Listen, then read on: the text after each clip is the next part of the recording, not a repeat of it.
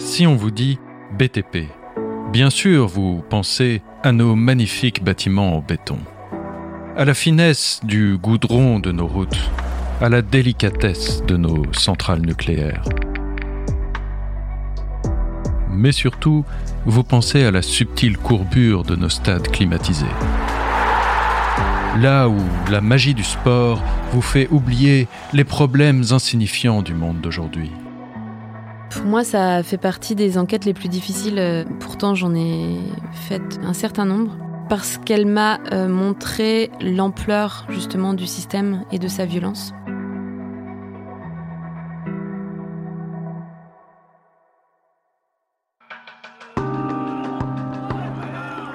Vous écoutez Goliath. Le seul danger de ce métier, c'est que c'est pas, pas quelque chose qui est palpable, l'argent. Que cachent les multinationales? Je suis Laura Vérec. Je suis Violette Voldoir. Bienvenue dans le podcast de l'Observatoire des multinationales et de Radio Parleur.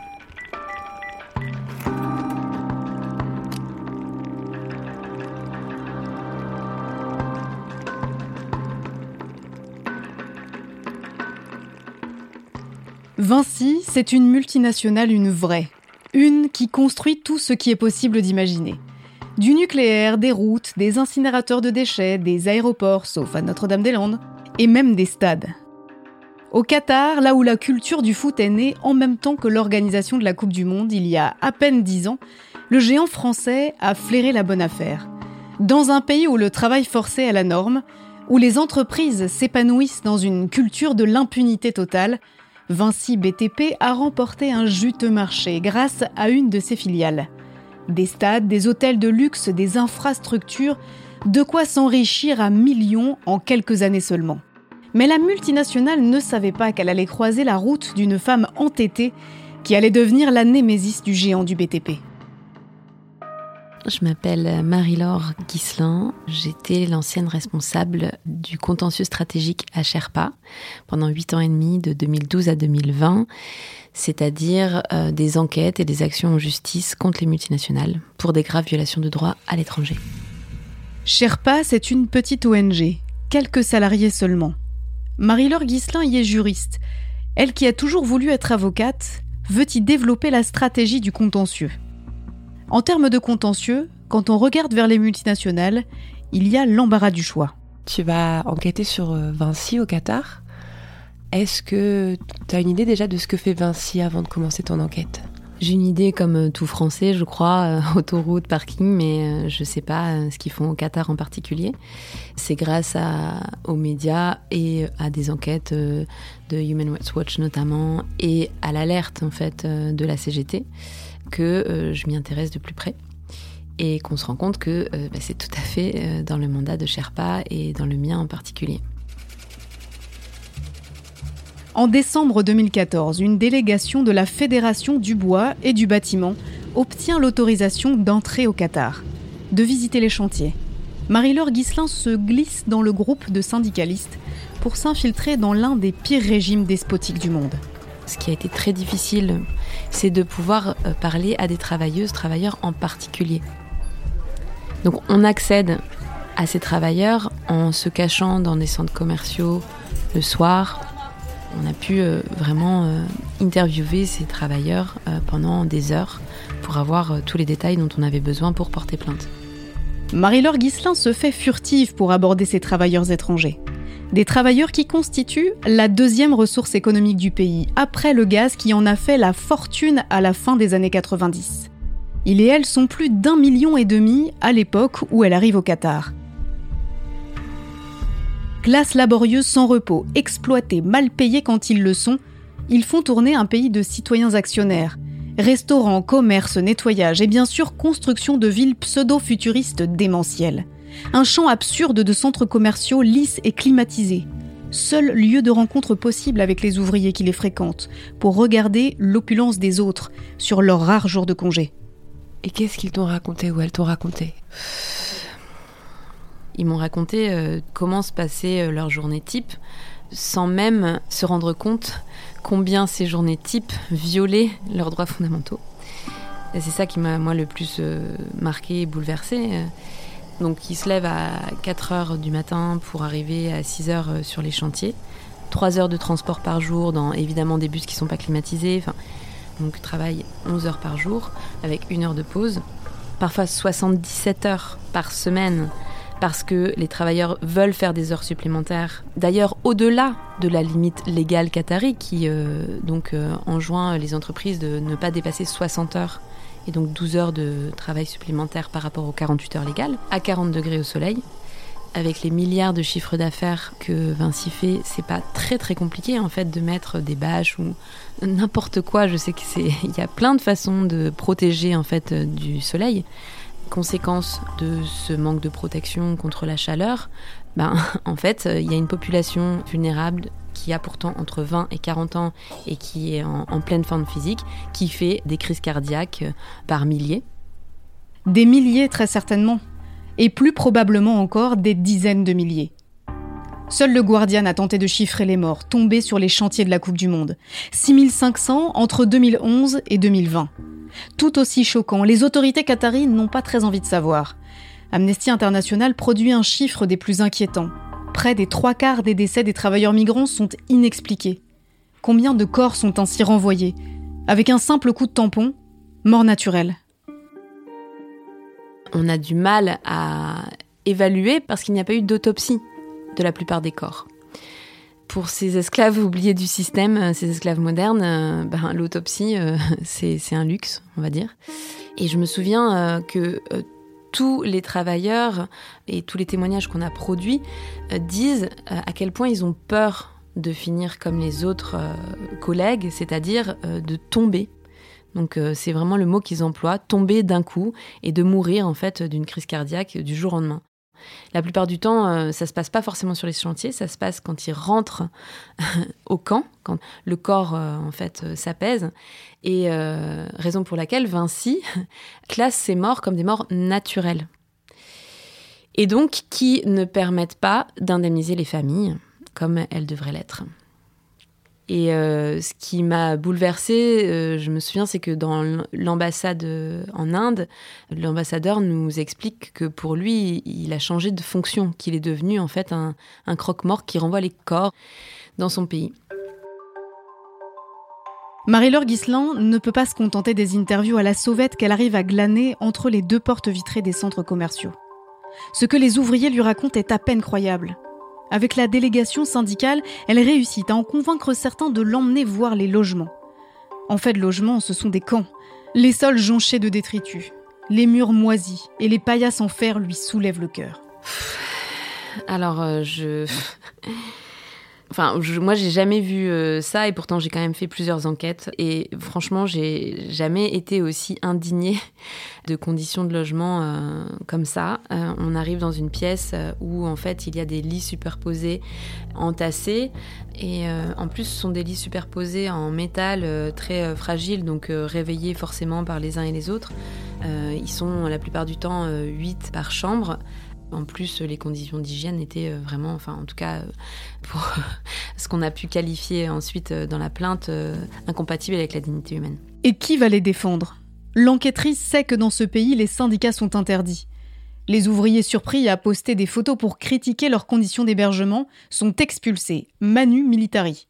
Les victimes d'esclavage forcé deviennent les témoins gênants de leurs propres conditions. Ils ne doivent pas parler, jamais et à personne. Pas de signe extérieur de misère? Pour les multinationales, il n'y a donc pas de problème. Fin de l'histoire. Pour moi, la négligence est maltraitance. Quand on sait, quand on est une multinationale euh, qui a accès à tous les rapports, comme euh, j'ai eu accès à ces rapports de l'OMS euh, ou d'autres rapports qui sont libres d'accès et qui sont extrêmement faciles à lire, on sait très bien que lorsqu'on manque de sommeil, lorsque on est dans une chaleur accablante, 11 heures sans pause, à l'ombre, eh bien, on sait très bien euh, les risques qui existent. D'autant plus que euh, les médias en parlent, alertent sur les crises cardiaques, et pendant des années, ces conditions de travail n'ont pas changé. On a beau euh, mettre quelques petits coups de peinture, le cœur des problèmes qui fondent en fait cette pénibilité au travail est resté. Donc ils ne pouvaient pas ignorer ces risques. La crédulité apparente de Vinci agace beaucoup Marie-Laure Guisselin pour une bonne et simple raison. Les ouvriers étrangers sont toujours sous emprise de leur employeur. Au Qatar, cela s'appelle la règle de la kafala.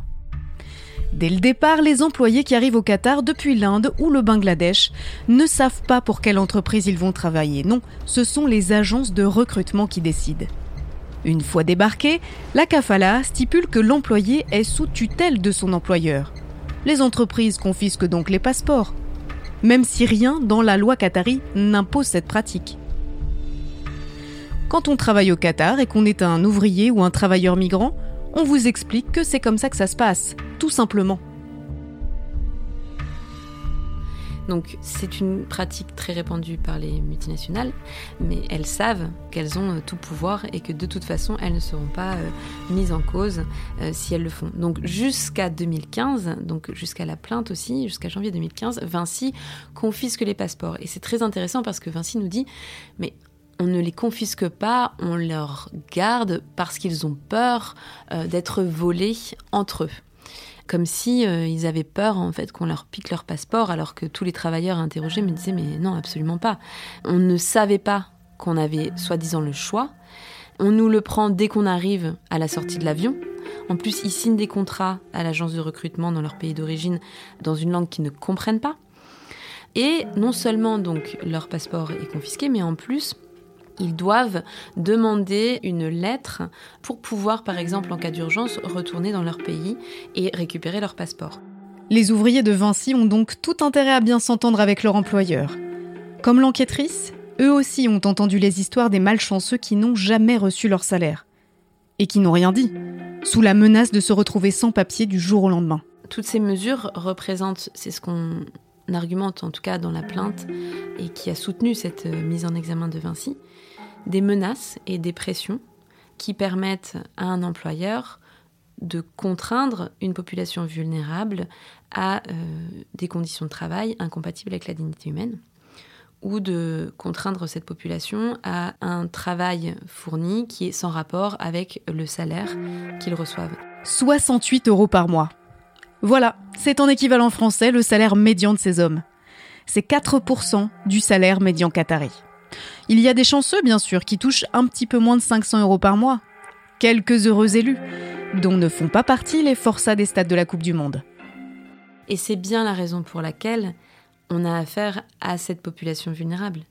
C'est bien parce que les multinationales peuvent payer aussi peu les gens que il n'y a pas de personnes en fait qui pourraient euh, demander des salaires décents sur ces chantiers. Donc on est bien face à un système d'exploitation d'une main d'œuvre à un bas coût, comme si, euh, enfin, la vie AVIS des euh, actionnaires comptait bien plus que la vie VIE des travailleurs. On ne marche pas librement dans les rues lorsqu'on est un ouvrier étranger au Qatar. Si un Qatari vous surprend depuis son SUV à vous voir marcher le long d'une route, il appelle la police qui peut vous expulser si cela lui prend. Marie-Laure Guisselin voit tout de suite que c'est la terreur, cette main de fer qui empêche les ouvriers de fuir.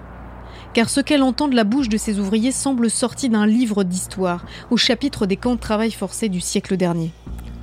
Et est-ce que ces travailleurs avaient peur de parler de leurs conditions?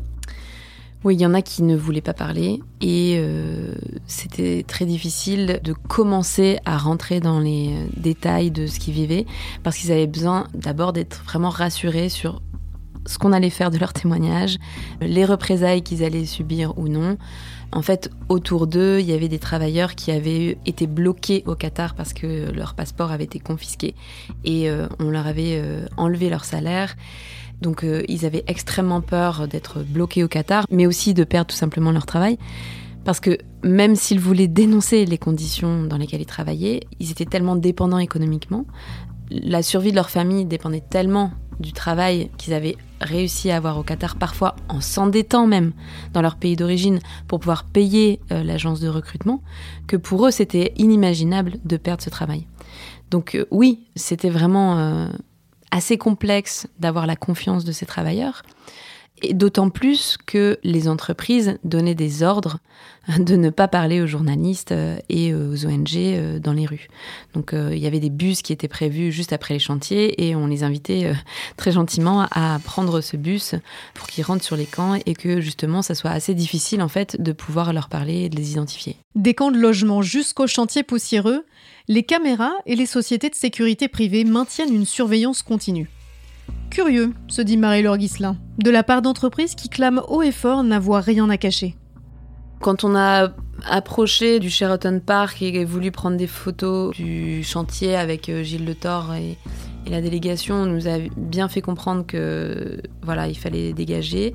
On sait que les visites euh, des chantiers étaient uniquement guidées. Personne n'a pu faire euh, des visites euh, sans qu'il y ait du personnel de Vinci. Donc voilà, il y a eu énormément de contrôle, de maîtrise de Vinci, des travailleurs, des syndicats, de, toute personne qui essayait en fait d'approcher des chantiers. Ça, c'est clair. Plus le temps passe et plus le risque d'être repéré se fait grand pour Marie-Laure Guislain. Par les autorités qataries, mais pas seulement. Et lorsque tu es sur le terrain et que tu interviews tous ces travailleurs, est-ce que tu as eu des, des problèmes, des soucis euh, avec les autorités qataries? On a toujours euh, pris soin de crypter les mails, d'avoir euh, des appels euh, cryptés, de faire attention à toujours être en mode avion ou sans batterie quand on parlait des dossiers. Enfin, voilà, on, a pris les mesures les plus basiques, mais ce qu'on pouvait faire pour protéger le plus possible ces travailleurs. L'œil de Doha, je l'ai pas senti de Doha, je l'ai senti de Vinci.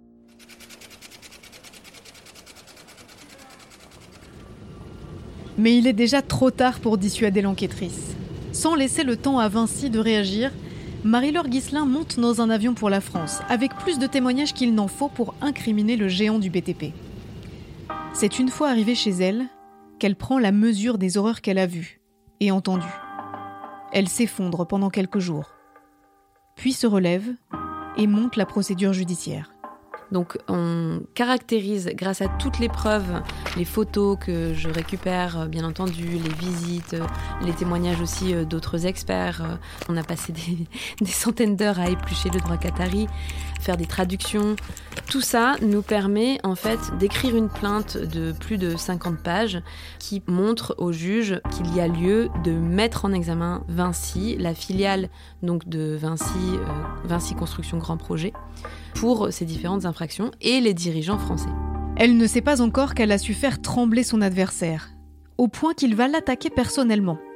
Vinci porte plainte contre l'enquêtrice pour diffamation. Moi, je, bon, je suis avocate de formation, donc c'est un tout petit peu moins intimidant d'être prévenue euh, devant la chambre correctionnelle pour diffamation. Mais pour la plupart des gens, c'est quand même une, sacrée bonne technique d'intimidation, sachant que j'en ai pour 15 ans de procès en diffamation. Peu importe ces procédures baillons. En 2015, Sherpa dépose donc plainte contre Vinci pour travail forcé. La justice française va enfin s'en mêler. Marie-Laure Guislain est soulagée, car ce qu'elle a vu sur les chantiers qataris était à peine croyable. Mais ce qui l'attend dans les bureaux de la police française est carrément surréaliste. On a donc euh, eu affaire à un commandant de police en charge euh, de l'enquête sous les ordres de la procureure de Nanterre. Donc euh, le commandant de police m'a auditionné à plusieurs reprises pour que je puisse lui expliquer ce que j'avais vu sur place et puis que je puisse aussi donner la parole des travailleurs puisque on a fourni des témoignages anonymes. Malheureusement, le commandant m'explique au bout de plusieurs entretiens qu'il refuse de faire une perquisition dans les bureaux euh, de Vinci parce qu'il ne voudrait pas, je le cite, que euh, BFM et TF1 soient sur les lieux de la perquisition et que cela fasse baisser les actions de l'entreprise en bourse. Donc j'ai affaire à un commandant de police sous les ordres de magistrats du parquet, chargé de la plupart des enquêtes en France, qui me dit, sans euh, scrupule, euh, qu'il n'est pas indépendant et qu'il préfère protéger les intérêts économiques d'une multinationale plutôt que de faire son travail comme il devrait le faire. Donc ça c'est la première chose. La deuxième chose, c'est que ils n'ont pas accepté les témoins anonymes, alors même qu'on leur a expliqué pourquoi on fournissait ces témoignages anonymes. Et alors même que dans le Code de procédure pénale, dans le cadre de ces procédures travail forcé, on peut produire des témoignages sous X. Et que de toute façon, la preuve est libre euh, en droit pénal. Donc on a expliqué au procureur et euh, au commandant qu'on pouvait fournir évidemment l'identité de toutes ces personnes, qu'on avait la photocopie de leur carte d'identité, les mandats euh, donnés à Sherpa, etc. Enfin, on avait bien fait les choses comme d'habitude, mais que dans ce cadre, on avait besoin d'anonymiser les témoignages parce que les travailleurs avaient extrêmement peur des représailles. Et ça, ça a été refusé. La troisième chose euh, choquante, c'est que dans le classement sans suite, qui est survenu euh, quelques années après en plus la première plainte, donc en 2018, la procureure explique qu'elle classe sans suite l'affaire parce que, notamment, l'entreprise s'est améliorée depuis l'époque de la plainte. Et alors ça, c'est très intéressant parce que on se rend compte que les procureurs suivent eux aussi le lobbying des multinationales qui disent mais vous savez nous on est moins pire que les Chinois. Mais regardez on a fait plein d'efforts depuis. Alors que on n'imaginerait même pas deux secondes quelqu'un accusé de terrorisme dire mais écoutez euh, Madame le procureur euh, je me suis améliorée ça fait quand même trois ans que j'ai pas euh, posé de bombe voilà, euh, soyez sympa, euh, classez l'affaire sans suite. Donc les faits n'étaient pas prescrits, et pour autant, parce que l'entreprise s'était améliorée, le dossier a été classé sans suite. Et alors, ce qui est extrêmement important de noter, c'est sur quoi la procureure juge cette amélioration. Sur la base d'audits fournis par l'entreprise. Puisqu'il n'y a pas eu de perquisition de toute façon. Et ces audits sont faits dans quelles conditions? Ils sont payés par l'entreprise, première chose. Donc ils ne sont pas indépendants. Ils sont faits en présence des managers. Et donc les travailleurs ont extrêmement peur de répondre en présence des managers. Ils ne sont pas faits de manière anonyme. Donc même s'ils ne sont pas faits en présence des managers, un travailleur ne peut pas euh, se livrer euh, réellement sur ses conditions de travail ou de logement. Enfin, alors même que certains audits soulèvent des irrégularités, comme par exemple des manques de médecins par rapport à la loi Qatari, hein, qui est pourtant peu exigeante, on l'a dit, sur les chantiers, eh bien, il n'y a pas de prise de mesures correctives pour venir respecter euh, les droits qui auraient été violés. Donc, tout ceci montre qu'il y a un énorme problème autour des audits et autour des preuves, du coup, qui sont considérés par la justice française, alors même que ben, la justice ne se base que sur ces documents, puisqu'elle a refusé de considérer tout le reste, d'aller sur place ou de faire une perquisition. Trois ans de procédure pour accoucher d'une souris. Le parquet de Nanterre classe l'affaire sans suite. Une petite tape sur l'épaule du géant du BTP. Merci messieurs, et faites mieux la prochaine fois. Marie-Laure Guislain n'en revient pas. Mais la colère et la frustration peuvent être un bon carburant. Après réflexion, elle a une idée. Puisqu'on lui a refusé les témoignages anonymes, si elle allait en chercher d'autres, ceux des ex-travailleurs libérés de l'épée de Damoclès de l'expulsion du Qatar. Avec l'aide de l'un d'entre eux et de sa collègue Clara Gonzalez, l'enquêtrice de Sherpa remonte une expédition. Cette fois-ci, direction l'Inde. On se retrouve à interviewer à nouveau des employés de chez Vinci Construction, mais cette fois, qui sont partis du Qatar et qui acceptent d'être plaignants dans une nouvelle plainte et cette fois directement devant un juge d'instruction, c'est-à-dire que on euh, dépose une plainte avec constitution de partie civile. En 2019, cette plainte est euh, recevable, reçue par le juge d'instruction. Et après des mois à nouveau d'enquête euh, bien plus diligente par le juge d'instruction, qui nous reçoit également, et grâce aussi à une police qui est spécialisée en matière de travail forcé et d'esclavage moderne. Et ça, ça change tout, parce qu'ils connaissent un petit peu le travail et le système qui mène à l'esclavage moderne, notamment d'une population migrante bien plus vulnérable que le reste de la population. Et euh, grâce à ça, ces deux enquêtes à ces travailleurs vraiment euh, organisés, courageux et, et toutes ces démarches, eh bien, on a obtenu ce qu'on n'espérait plus obtenir, c'est-à-dire, roulement de tambour, le 10 novembre 2022, dix jours avant le lancement de la Coupe du Monde, la mise en examen de Vinci Construction Grand Projet, la filiale française de Vinci en matière de construction. Et donc c'est la première fois qu'une mise en examen est faite d'une multinationale sur ses fondements de travail forcé, réduction en servitude, qui est euh, passible de réclusion criminelle, travail incompatible avec la dignité humaine, comme je l'ai dit, et euh, salaire sans rapport avec le travail fourni. La guerre de communication entre la petite association et le mastodonte du BTP a commencé. D'habitude, Vinci est plutôt de ces multinationales discrètes. Mais cette fois, son PDG Xavier Huillard montre les dents. Le PDG de Vinci qui se déplace en personne au tribunal. Preuve que l'affaire est cruciale pour l'image du groupe. Extrait d'un reportage de BFM TV, 29 juillet 2018. Face aux accusations de travail forcé au Qatar, Xavier Huillard contre-attaque. Il assure que de nombreuses visites ont été faites sur place, notamment des syndicats qui n'ont rien relevé d'anormal.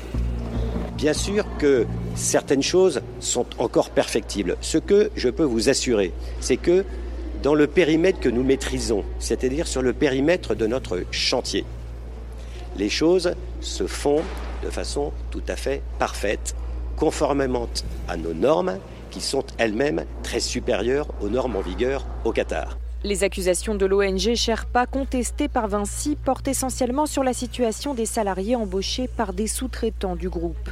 Une équipe de BFM TV s'était rendue sur place en mars dernier. Certains travailleurs migrants dénonçaient alors des conditions difficiles, vidéo amateur à l'appui. La nourriture qu'on nous donne n'est pas bonne. On est jusqu'à 8 dans les chambres. Il n'y a pas d'espace. On n'a pas d'équipement. On se douche et on lave nos habits au même endroit. Vinci poursuit Sherpa pour atteinte à la présomption d'innocence. La justice tranchera le 30 juin. Visée aussi pour diffamation, l'ONG défend son rôle de lanceur d'alerte. L'association a porté plainte pour travail forcé et réduction en servitude. Une enquête préliminaire a été ouverte par le parquet de Nanterre.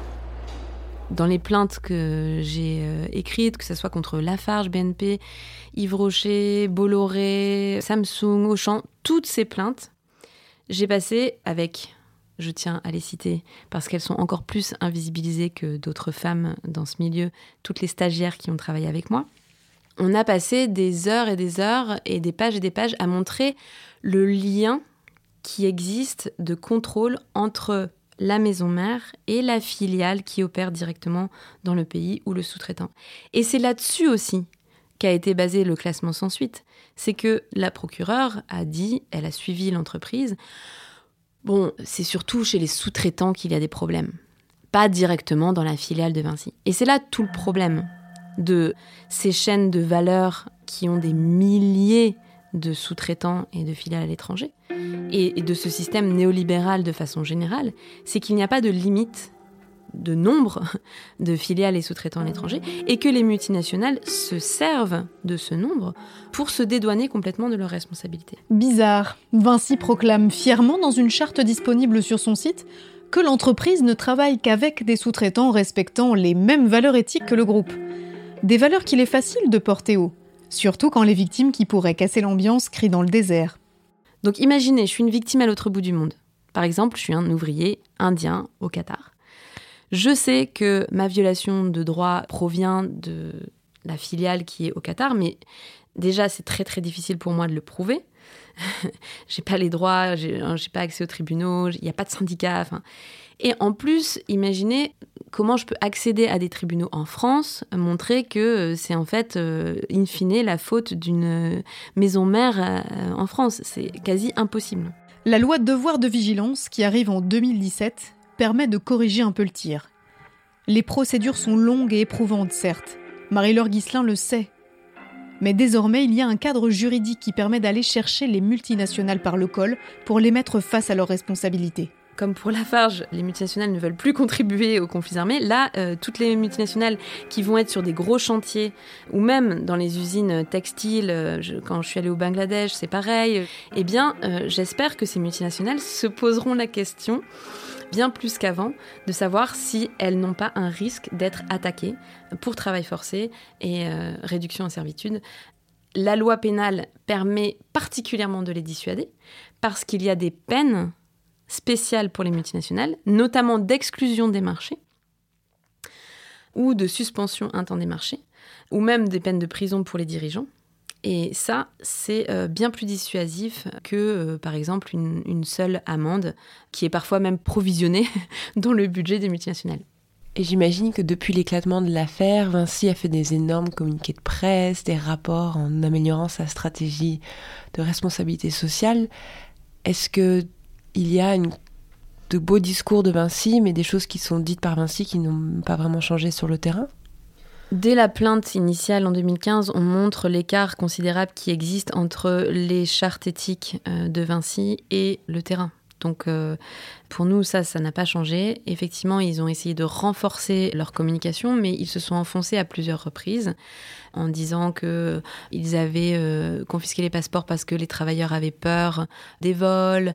En fait, ils ont essayé d'expliquer plein de choses par des moyens en fait qui les ont enfoncés.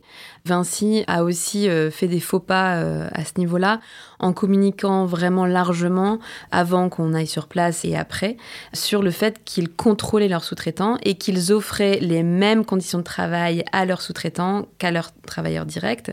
Et on a pu montrer l'inverse. Et à l'inverse, ça leur a permis de gagner énormément d'argent de ne pas respecter euh, cette communication en euh, offrant des conditions euh, bien moins intéressantes à quand même 60% de leur main-d'œuvre sur place. Donc, euh, à Sherpa, à l'époque, on a toujours montré cet écart entre les engagements éthiques d'un côté des multinationales euh, qu'on attaquait et euh, la réalité sur place. Et c'est aussi grâce à ça qu'on a pu ben, obtenir la loi sur le devoir de vigilance en montrant que ces engagements éthiques ne suffisent plus. On a à chaque fois un écart énorme entre ces engagements et la réalité.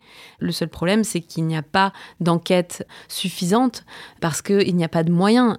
Donc on a besoin aussi que les financeurs, financeuses, les bailleurs, les fondations prennent conscience de l'importance de ce type d'enquête et du contentieux stratégique pour changer l'état euh, de respect des droits humains dans le monde, parce que sinon, de toute façon, on n'arrivera pas à gratter un petit peu euh, sur l'impunité des multinationales.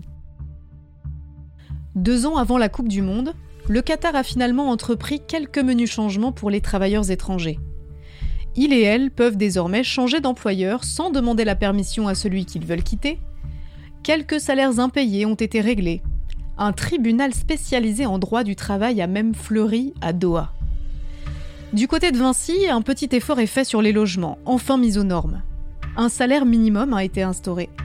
Et dans un communiqué, l'entreprise se vante même d'être la première entreprise sur le sol qatari à organiser des élections de représentants du personnel.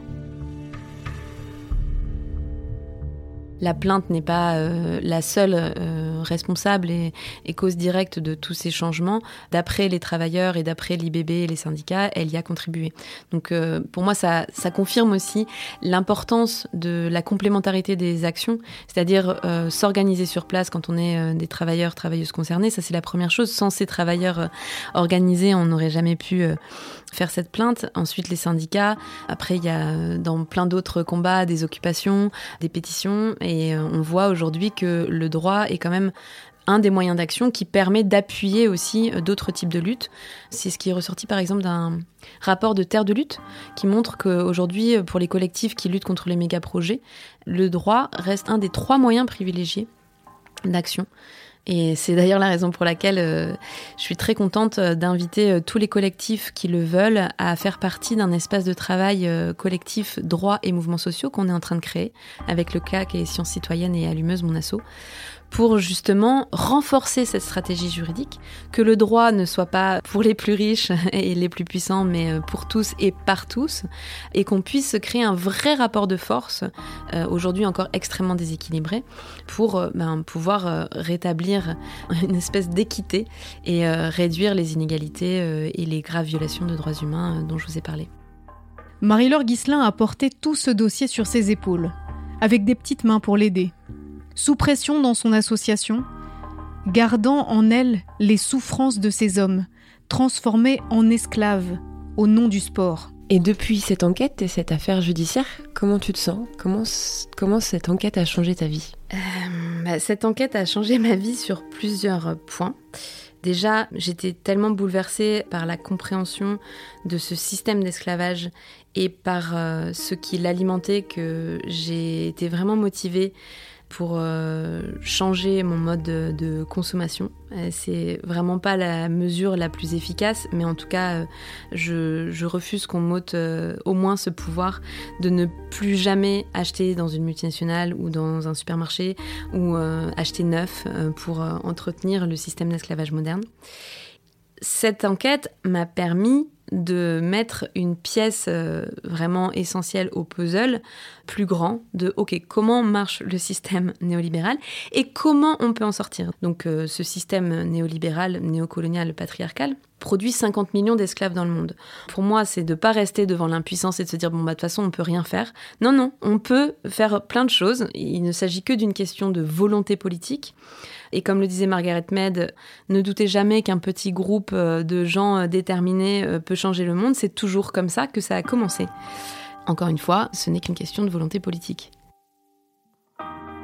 La mauvaise publicité d'une mise en examen ne fait pas assez peur aux multinationales. Et pour cause, après la mise en examen de Vinci et le coup de projecteur sur les morts de la Coupe du Monde repris dans le monde entier, les appels au boycott sont restés lettres mortes. Il y a bien eu quelques indécrottables pour tourner le dos aux télévisions qui retransmettaient les matchs, mais ils n'ont pas dû être bien nombreux à voir les audiences records et les recettes globales de l'événement qui se sont chiffrées en milliards de dollars. Pourtant, Marie-Laure Guislain y croit, la justice pénale pourrait devenir l'un des grains de sable qui grippent cette grosse machine du travail forcé. Si le montant des amendes devient prohibitif, si les peines de prison menacent véritablement les dirigeants, et si l'activisme militant ne faiblit pas, il est possible de promettre des lendemains qui déchantent à ces entreprises confortablement installées dans leur culture de l'impunité.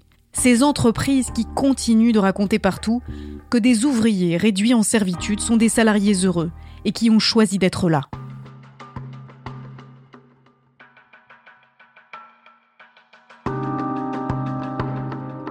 Goliath un podcast produit par Laura Vérec et Olivier Petitjean. Écriture et narration, Violette Voldoir. Entretien, Laura Vérec. Réalisation, Étienne Gracianette.